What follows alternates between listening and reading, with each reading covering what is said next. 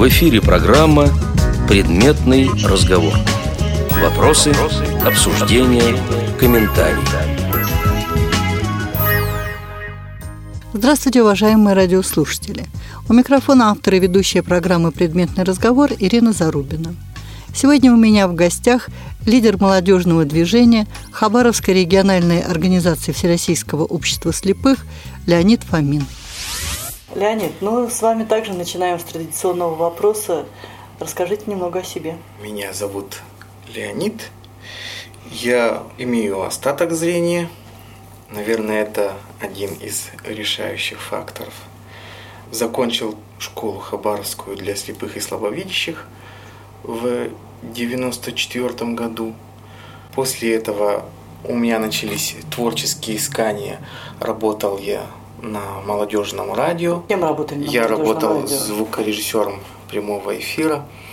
Сложно было? Нет, было не сложно, потому что определенный опыт был уже до этого А с где? режиссерским пультом в школе. Проводили дискотеки, я там помогал, и э, что такое пульт, я знал, с какой стороны к нему подходить.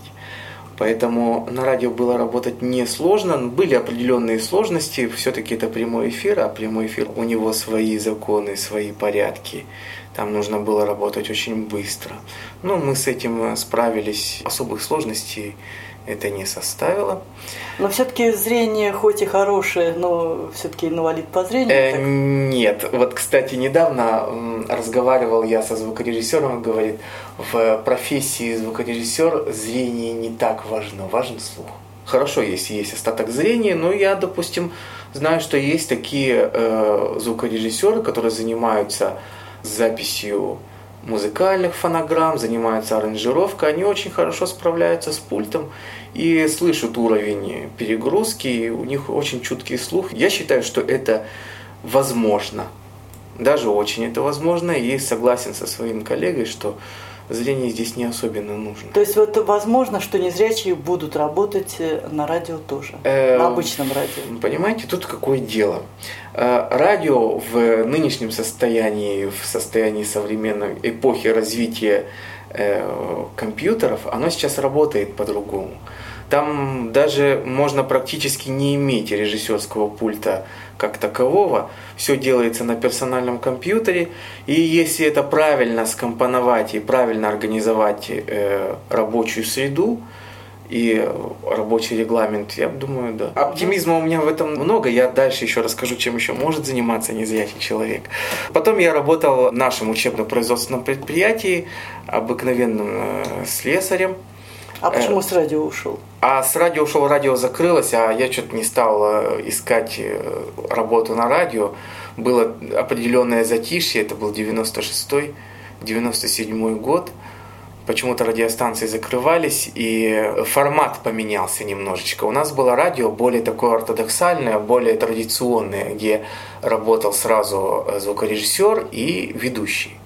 Э, После того, как закрылась наша радиостанция, стали набирать ведущий, который сразу должен был вести передачу и сразу же сидеть за пультом. Это- Это некий диджей или ведущий, который ведет прямой эфир.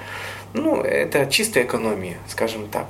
А мы работали в традиционном виде, как работает всесоюзное радио, тогда работало все всероссийское радио, наше э, радио местное краевое работало. Мы работали таким образом. Аппаратная студия, она отдельно работает, и э, дикторская, э, в ней сидит ведущий. То есть разные стили есть работы на радио, но почему-то вот у меня не получилось, я попал в наше учебно-производственное предприятие, о чем я совершенно не жалею. Я работал на станках-полуавтоматах, которые делали крышки для консервирования. Но станок был очень хитрый. Он был трехцикличный. То есть э, в работе этого станка нужно было следить за тремя процессами одновременно и э, добиться того, чтобы машина работала 15-20 минут без остановки, это было достаточно сложно.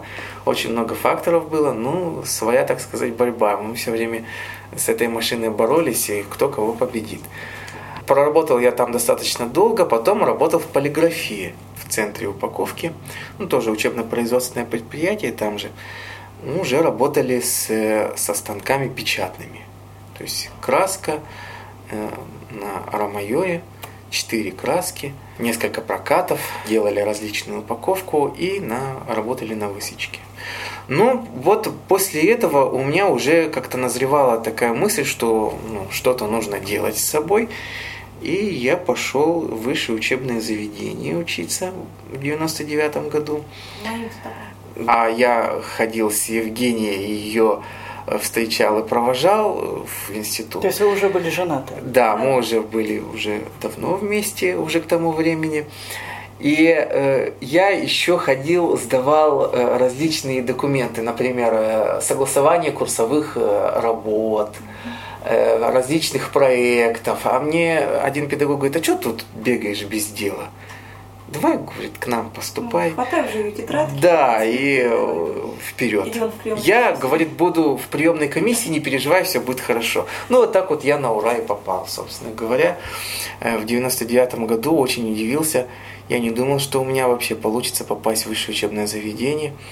Не то, чтобы я не смогу, а вот получилось как-то очень неожиданно, радостно. Я помню, как мы шли из института, мы пошли вечером смотреть результаты оценок, а потом шли счастливые, думаю, неужели у меня что-то получилось? Ну, в 2003 я закончил учебу, а в промежутке этого времени я попал в библиотеку. Учился на дневном? Нет, я учился на вечернем заочном отделении. Это очень хитрая вещь.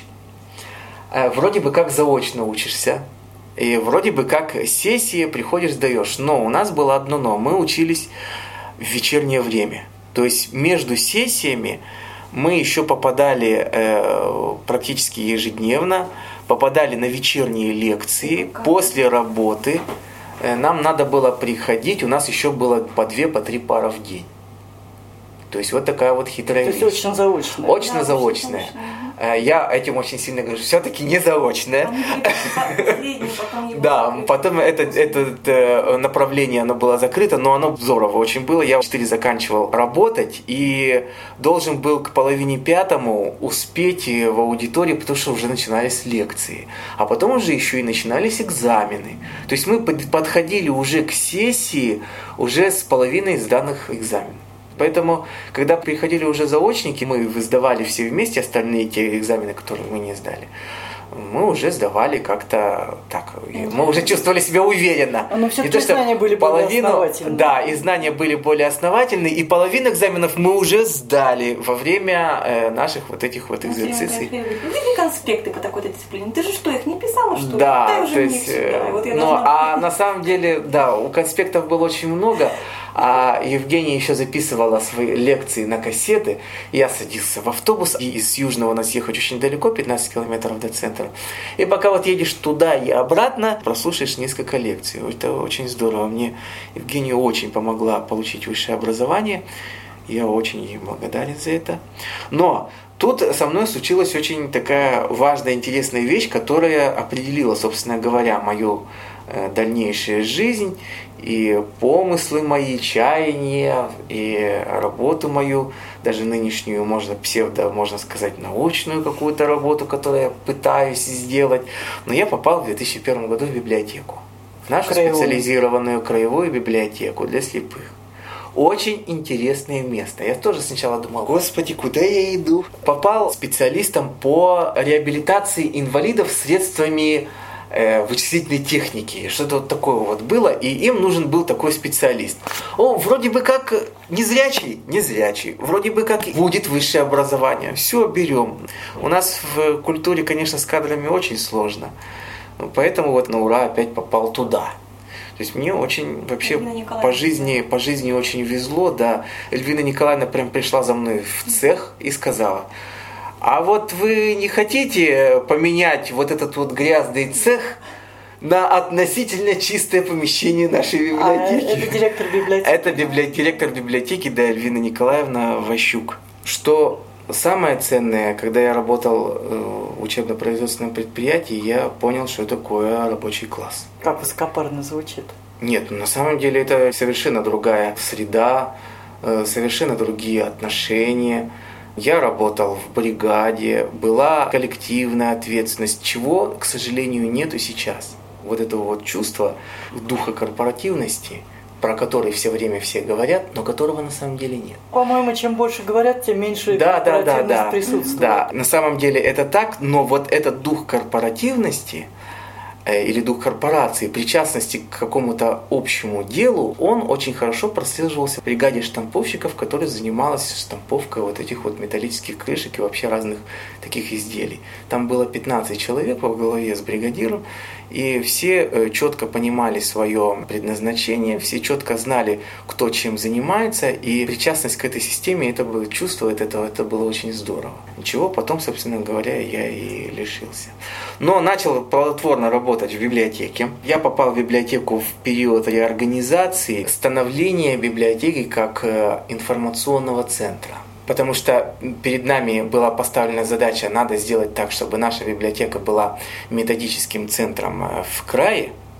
Ну, собственно говоря, над этой задачей мы работали очень э, плотно, жестко. Мы действительно мечтали, чтобы к нам обращались за советом.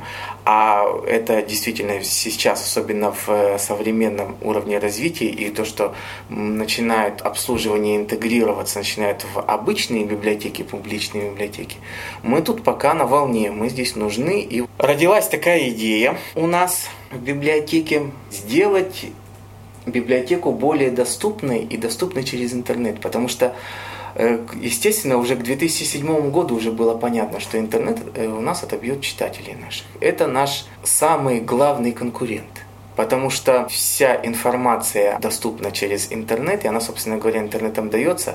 Ну и тогда мы провозгласили такую идею. Если наши читатели идут в интернет, значит мы тоже в интернет пойдем. Но точка зрения на то, чтобы как пойти, пошли-то все библиотеки. Все 72 библиотеки практически, ну у нас где-то около 34 библиотек имеют э, сайты, да, пошли другим путем. Я вот все время ругаюсь со своими коллегами, что нужно нашему читателю, что должно быть на сайте. И что? Это очень большой спор. Все профессионалы, коллеги, я считаюсь непрофессионалом, потому что у меня нет профильного образования.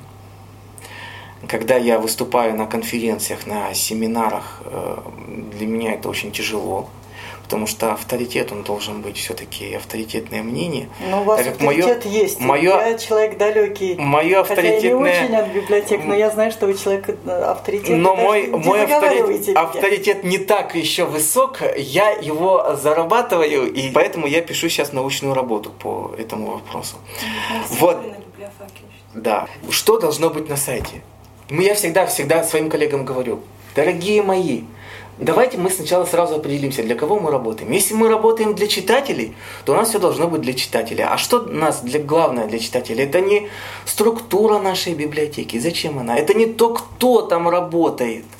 И его портфолио. Зачем ему это? Доступ к информации. Информация сама по себе. Не то, э, как мы работаем, какие, мер... Э, какие мероприятия, это само собой, разумеется, нужно.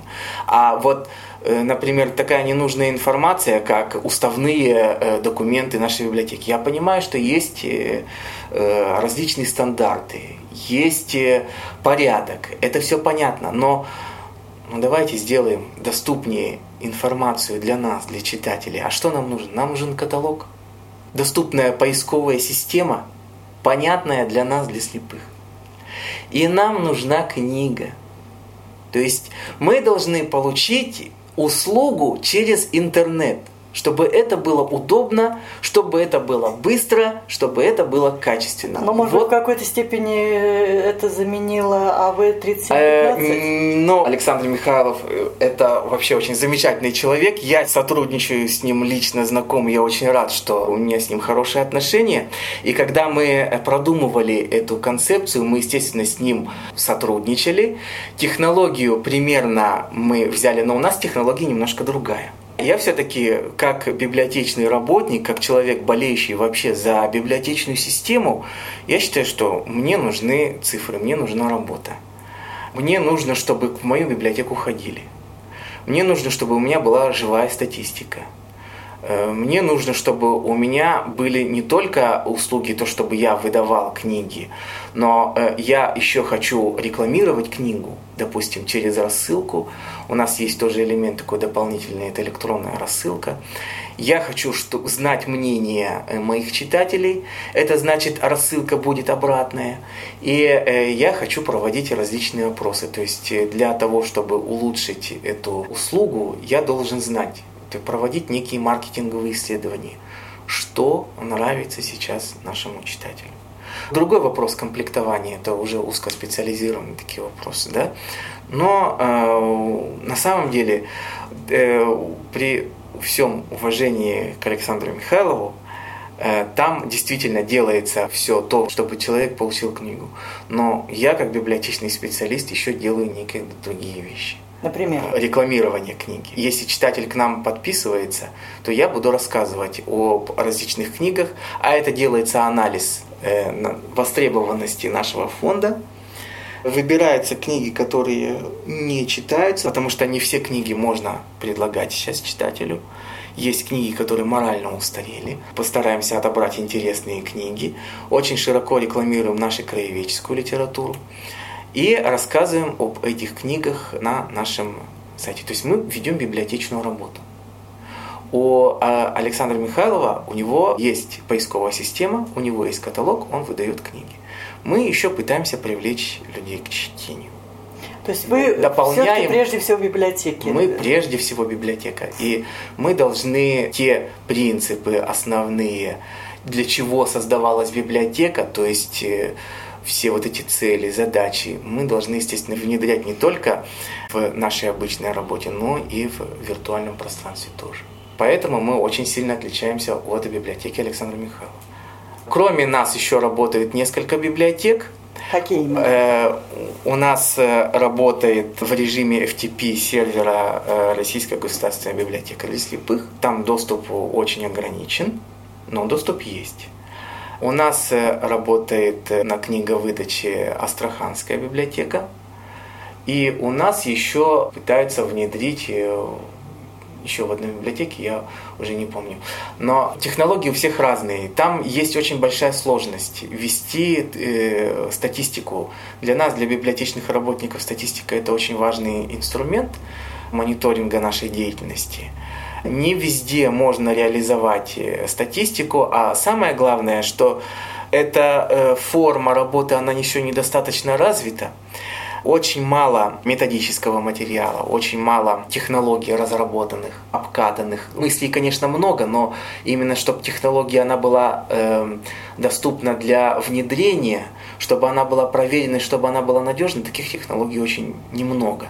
Хотя вот говорят, что в интернете? В интернете сейчас все качают. У нас-то сложность небольшая есть. У нас э, в папочке, в папочке находятся файлы, и эти файлы очень трудно передать.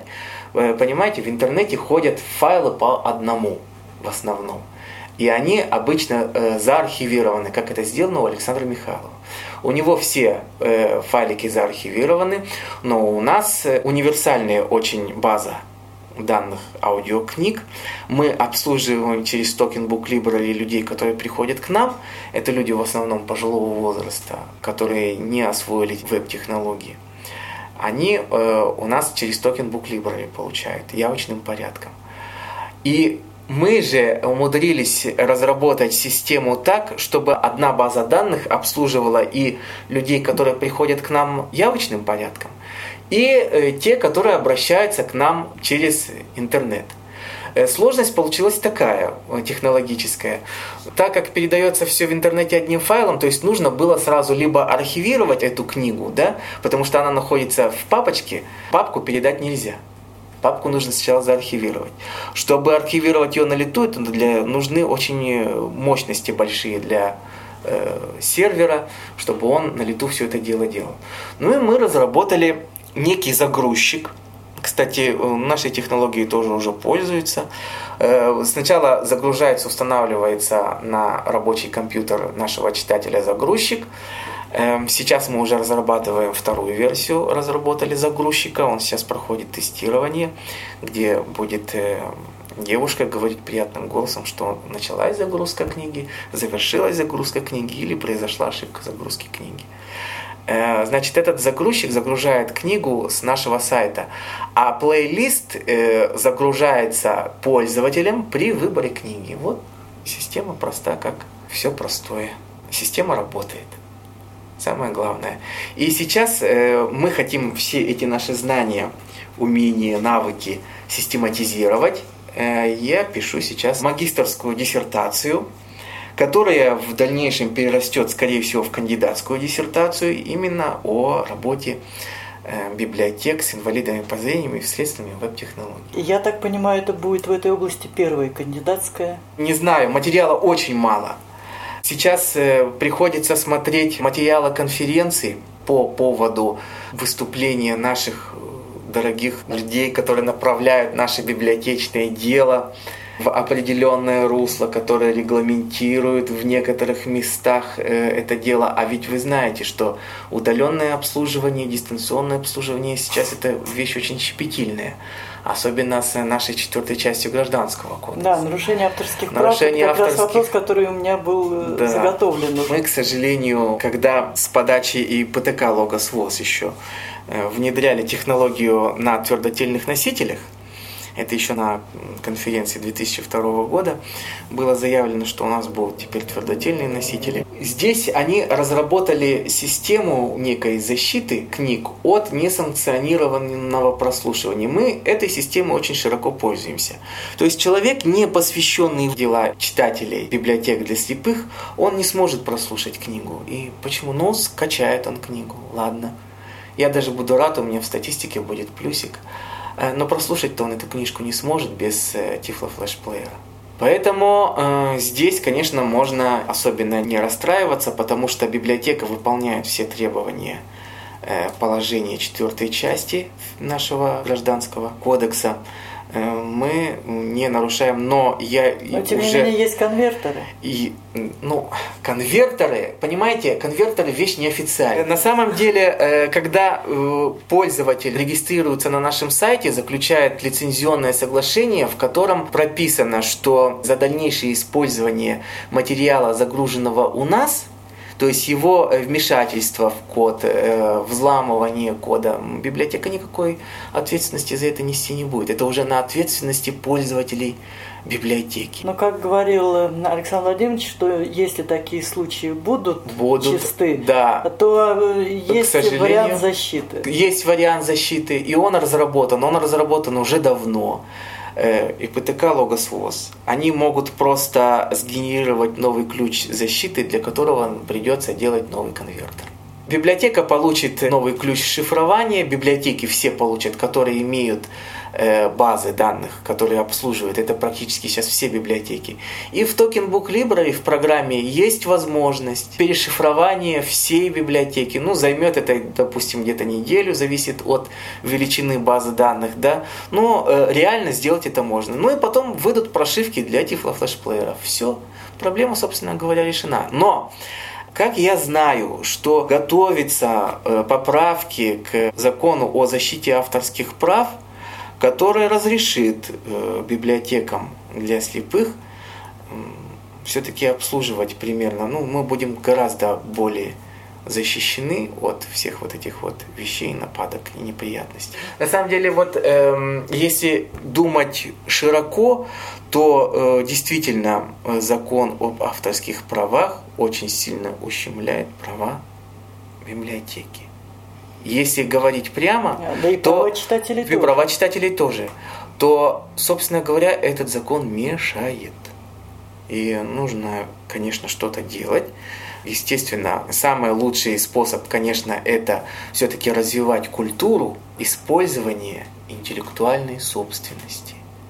И об этом мы тоже всегда говорим на своих конференциях библиотечных, что на самом деле, как говорит э, Евгений Касперский, самый главный вирус – это в голове у пользователя, который сидит. Поэтому э, мы тоже считаем, что главный пират тоже сидит в голове пользователя. Если мы будем соблюдать культуру использования интеллектуальных прав, то и не нужно будет делать никаких законов. На самом деле, я, конечно, идеалист в этом отношении, но я верю все-таки, что мы будем действительно пользоваться с платным контентом, мы будем делать какие-то отчисления. Слава богу, устройства нынче, которые на Android и которые на iOS, они заставляют это делать. Чего Ведь не делал? Да, чего не делал, очень долго не делал Microsoft. Он э, не поддерживал это дело, и э, все воровали эти вещи. Ну, а даже теперь... ту же самую мышь волка ведь покупаем. Да, а теперь покупаем все. Я думаю, даже при наличии программ экранного доступа бесплатных, мы все равно будем покупать программы экранного доступа от JAWS. Люди к этому идут, люди растут. И в этом ничего плохого я не вижу. В эфире программа «Предметный разговор». Вопросы, обсуждения, комментарии. Напоминаю, что у меня в гостях лидер молодежного движения Хабаровской региональной организации Всероссийского общества слепых Леонид Фомин. Леонид, а вот о чем хотела бы я сейчас с вами поговорить. А, место инвалида по зрению в библиотеке. Здесь у меня раздвоение личности. Я раздваиваюсь, потому что э, возможность работы инвалидов по зрению есть. И я считаю, что инвалиды по зрению, особенно люди мыслящие, люди думающие, люди смелые, они очень нужны библиотеке, нужны нашим читателям. Вопрос, нужны ли э, мы администрации. Потому что все-таки библиотечные специалисты, да и специалисты других профессий, которые поступают работать к нам. И иногда очень тяжело видеть, когда люди не знают э, некой ментальности человека незрячего, э, некоторых особенностей это понятно, что э, есть такие профессионалы, зрячие профессионалы, которые знают, умеют все это делать. Но на новеньких, э, новых людей, на них смотреть иногда очень грустно. Поэтому я считаю, библиотека для слепых, в ней есть место работе незрячим людям. И мы все время пытаемся доказать это. У нас в нашей библиотеке работает Сергей Анатольевич. Он э, занимается монтажом, он делает книги. Мы, Тоже незрячий. Да, он незрячий. Он занимается сборкой книги. Это очень тяжелый труд. Э, кто этим занимается, это знает.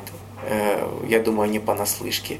Но он собирает книги. У нас технология записи аудиокниг, она адаптирована именно на малобюджетность, поэтому нет у нас никакой студии, у нас нет э, дорогостоящего оборудования, а есть хороший профессиональный диктофон, который достаточно прилично записывает речь. И чтец, который начитывает книгу, он просто записывает книгу, а потом работник – робот проводит монтаж. Все, и готовит книгу для публикации. Сейчас же все электронное, книги у нас электронные. Сейчас это все очень просто. В настоящее время занимаюсь государственными закупками по 44 федеральному закону. Это очень сложный федеральный закон, который регламентирует э, деятельность бюджетных организаций в сфере закупок товаров, работы, услуг. Так вот, я хочу сказать, что работая там, я понял, что наши незрячие люди, специалисты, естественно, с должной квалификацией, а квалификация там должна быть, ой, какая хорошая, ты должен сразу быть и юристом, и инженером. В общем, там универсальный специалист должен. Но сайт закупки gov.ru и сайт baz.gov.ru, они доступны для работы инвалидов. А сейчас, так как у нас внедряется электронный документооборот, то незрячим еще больше диапазон для применения своих интеллектуальных умений и навыков. Потому что не будет уже бумажных носителей. Будут носители только электронные. Вы рождаете документ электронный, вы его подписываете электронной цифровой подписью, но ну, э, с внедрением программ экранного доступа это достаточно просто. Я считаю, что зацикливаться на учебно-производственных предприятиях, это, конечно, здорово, но вы видите, как все это дело пробуксовывает. Поэтому нужно думать о э, высоких технологиях. Я понимаю, что не всем это доступно, но тем, кому доступно, многим. да, многим, я тоже считаю, что такие люди есть.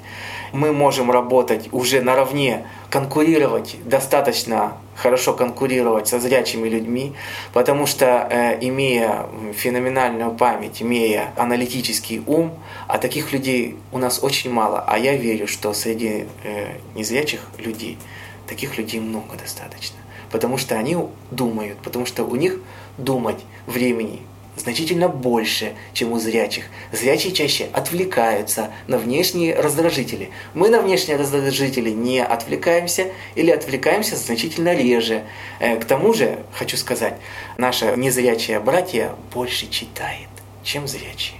Поэтому э, у нас есть э, возможности, просто нужно в себя поверить. Нужно найти ту нишу, в которой ты можешь привнести что-то в общество. Я уже даже не говорю про общество, Всероссийское общество слепых. А нам нужно интегрироваться в общество вообще. И неважно, да, действительно, мы имеем проблемы с мобильностью, но у нас есть другие хорошие черты, хорошие качества.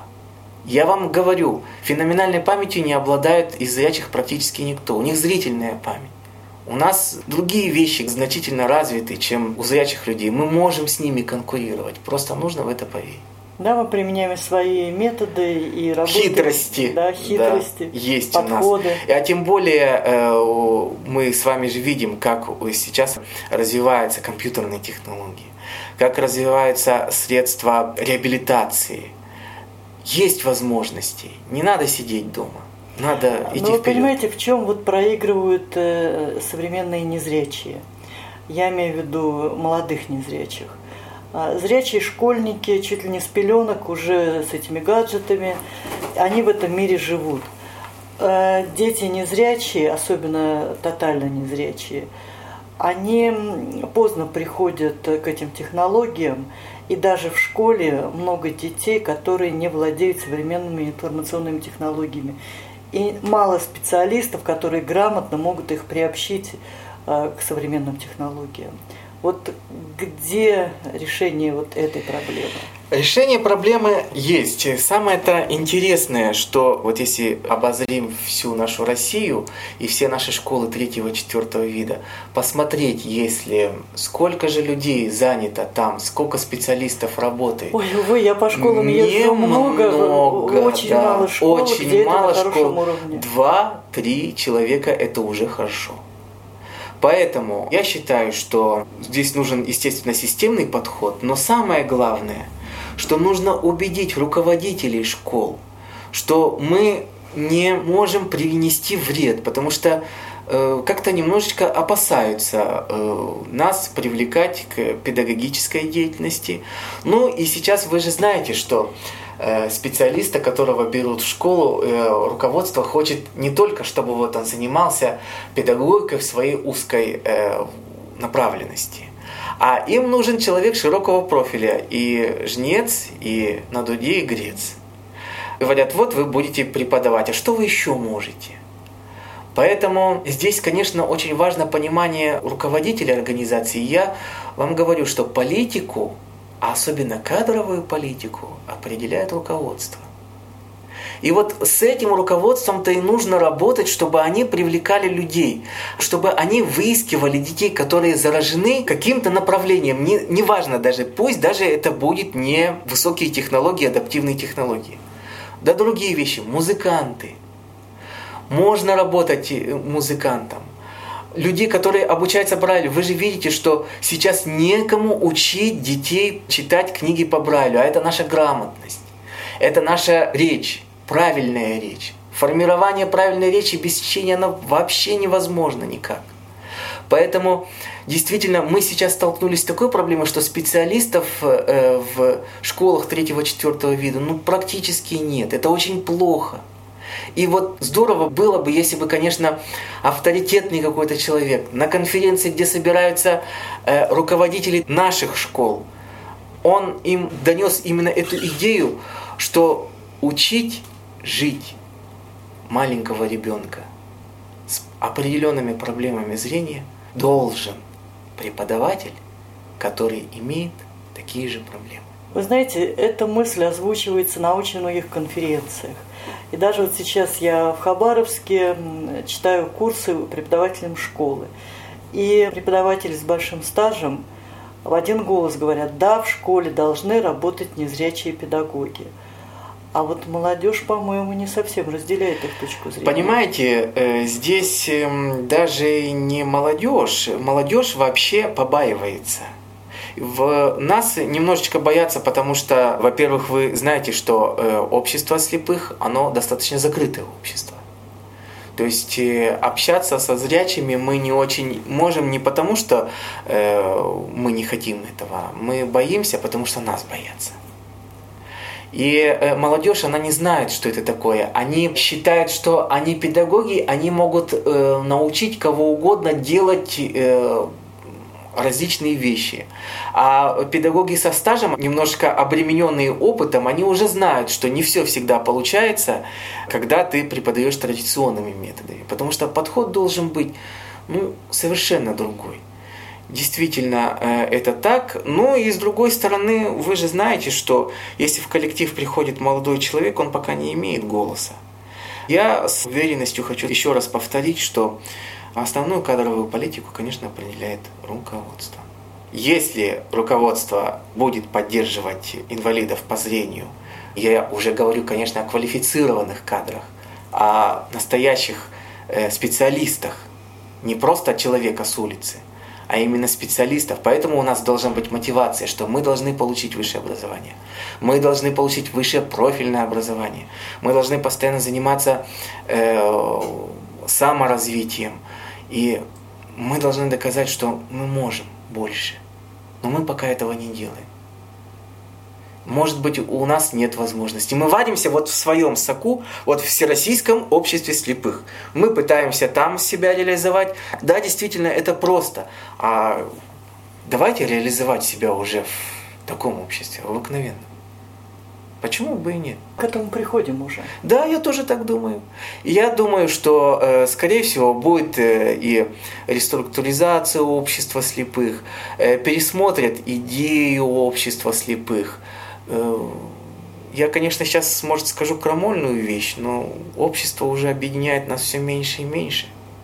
Но ведь от нас зависит, чтобы общество объединяло больше и больше. Да, я согласен. Если мы э, поменяем взгляд на некоторые вещи. И изолированным нельзя быть. Это к, ни к чему хорошему, как показывает практика, это не приводит. Видите, получается так, что в настоящее время наши дети заканчивают вузы и дальше не становятся невостребованными. Они сидят дома. Практически 70% отучившихся людей хороших специалистов, качественных специалистов, умеющих, может быть, работать, они сидят дома. Но раньше было распределение, и оно способствовало тому, что инвалиды по зрению все-таки трудоустраивались. Не надо уповать на государство. Мы должны сами себе помогать. И э, как вы видите, что государство нам помогать не будет, до этого и не нужно. Я так считаю. Все-таки именно э, сила должна быть внутри нас. Может быть, действительно, если пересмотреть концепцию, то может Всероссийское общество слепых немножечко нас защищать в этом плане, как представительный орган в кругах достаточно высоких. Они не всегда попытки достаточные, есть, да. но попытки какие-то есть. Но я сразу всегда всем говорю, и когда выступаю перед детьми, когда читаем лекции, я, я всегда говорю, сила в нас. Никогда ни на кого не надейтесь. Всегда надейтесь только на себя. Если вы хотите чего-то добиться, вы этого добьетесь. Только нужно обязательно это очень хорошо захотеть. Но к желанию еще все-таки должно быть немножечко везения, и все-таки а, ну вот звезды как-то должны. Нет, э, я все-таки противник всех этих вещей. Я прагмат. Есть системный подход, есть э, желание, есть настрой, ну и, естественно, э, своя стратегия. Конечно, чуточку везения, это, это бы здорово. Но я считаю, что все-таки все предрешено, у человека. И если на него, на него снисходит какое-то желание, то оно должно быть. Вот человек, которому три раза предлагали работу, то есть он сам не ходил так, что Вот у меня как-то странно, да, получается. И поэтому Э, Нет, э, на самом деле на, все. Нет, нет, нет, нет, нет. Э, Дело не в этом. У меня своя стратегия. Я пытаюсь. И остаток зрения нехилый. Ну, что делать? Чего есть, пока не отнять. Но вот когда будет, все равно я практически уверен, что я буду востребован даже тогда, когда у меня зрения не будет вообще. Но вы уже состоявшийся Потому что, да, нужно всегда... Вот предлагают тебе выступить на конференции, иди выступай. Предлагают тебе выступать на семинаре, иди выступай. Предлагают, говорят, а давайте забабахаем какое-нибудь мероприятие. Давайте забабахаем. То есть нужно, чтобы о тебе знали. Ну да, нужно, чтобы о твоих, знают о твоих практически по всей России. твоих возможностях, чтобы, э, чтобы видели, что ты можешь это сделать. Понимаете, вот я сейчас занимаюсь немножечко бумажными делами, мне это не нравится. Этот 44-й федеральный закон, мне он не нравится вообще. Кому-то это может нравиться, и я вот говорю, зрячим, незрячим можно этим заниматься. Потому что там практически бумажной писанины нет, там компьютерная писанина. Вот юристам, наверное. Вот юристам, да, юристам, Экономистам. э, экономистам, людям, которые вот именно закончили высшее образование. Вам дорога прямая в 44 ФЗ. И еще, сколько раз еще говорил, когда 94 ФЗ был, специалистов в этой области очень мало. Причем не просто мало, а очень мало. Дефицит специалистов. Если вы освоите эту специальность, вы будете востребованы везде, востребованы всегда и востребованы всюду, по всей России. Это вообще беспроигрышный вариант. Мне просто не нравится это, потому что я люблю только то, что я могу сделать, чтобы это было видно, что я это сделал, чтобы это можно было потрогать, начиная от э, крышки для консервирования, начиная коробок для конфет. Вот я радовался, когда покупал в магазине или видел, как люди покупают в магазине коробку конфет, я знал, что к этой коробке конфет приложил руку я. Вот так. А почему вы не захотели работать в школе? В школе, ну, во-первых, я работал там наладчиком различных систем в школьных, начиная от персональных компьютеров, заканчивая электронными интерактивными досками. Причем там интересно было так, дети э, засекали время, сколько я это сделаю. Там э, очень интересная вещь, нужно, чтобы синхронно доска работала и чернила шли за рукой преподавателя. А они там хитро делали так, сбивали настройки, и преподаватель на доске пишет, а надписи выходят со- совершенно в другом месте. Ну, весело очень, да. Я тоже был школьником когда-то, и я думаю, я бы делал то же самое. таких Да, у нас таких возможностей не было, но мы делали немножко по-другому. Вот. Э, Я был простым техником, хотя у меня квалификация педагог, но э, у меня учитель истории квалификация. Но там нет у них пока мест. Я, правда, немножечко занимался с детьми, работал с ними по программе дополнительного образования. Это системное администрирование. Было очень интересно с детьми работать, но э, в школе пока нету такой инфраструктуры, где бы можно было бы это наглядно все сделать.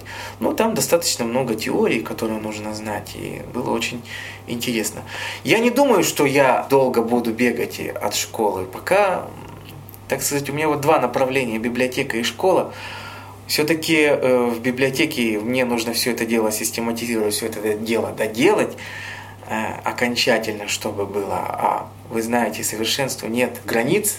А Ну, совместить эти две сферы? Совместить эти две сферы очень тяжело, но в принципе это реально. Я достаточно долго совмещал все это хозяйство и школу, и э, библиотеку. Посмотрим. Ну, Там будет библиотека видно. победила. Сейчас, да, сейчас главное защитить диссертацию. Вот у меня есть определенная, достаточно конкретная цель. Это некое исследование научное, которое я должен сделать, потом представить перед э, библиотечным сообществом, перед нашими мэтрами в области библиотечного обслуживания. Именно там будут сидеть профессора традиционного обслуживания, а я буду им рассказывать про интересные нетрадиционные формы обслуживания. Это очень здорово. А что вам это даст? Во-первых, никто на конференции не скажет, что Леонид Дмитриевич, у вас образования нет определенного. И как вы можете так э, обсуждать и говорить о таких вещах, когда у вас за вашими плечами нет библиотечного образования? Э, Мне это говорили очень часто. потому что я встаю тоже часто.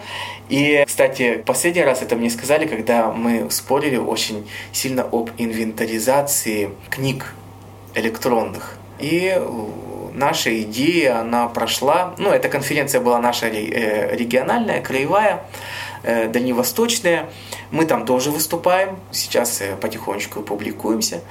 Поэтому даст это определенный вес, скажем так, которого действительно пока сейчас не совсем хватает. Ну и, наверное, в библиотечном сообществе, именно в нашем, который я очень сильно люблю, библиотечное сообщество библиотек для слепых, там тоже буду делать какое-то свое имя, что ли. Все-таки, мне кажется, большинство исследований не делаются для того, чтобы получить степень, а мое же исследование, оно будет направлено именно на э, улучшение качества библиотечного обслуживания. Вы ярый поклонник информационных технологий.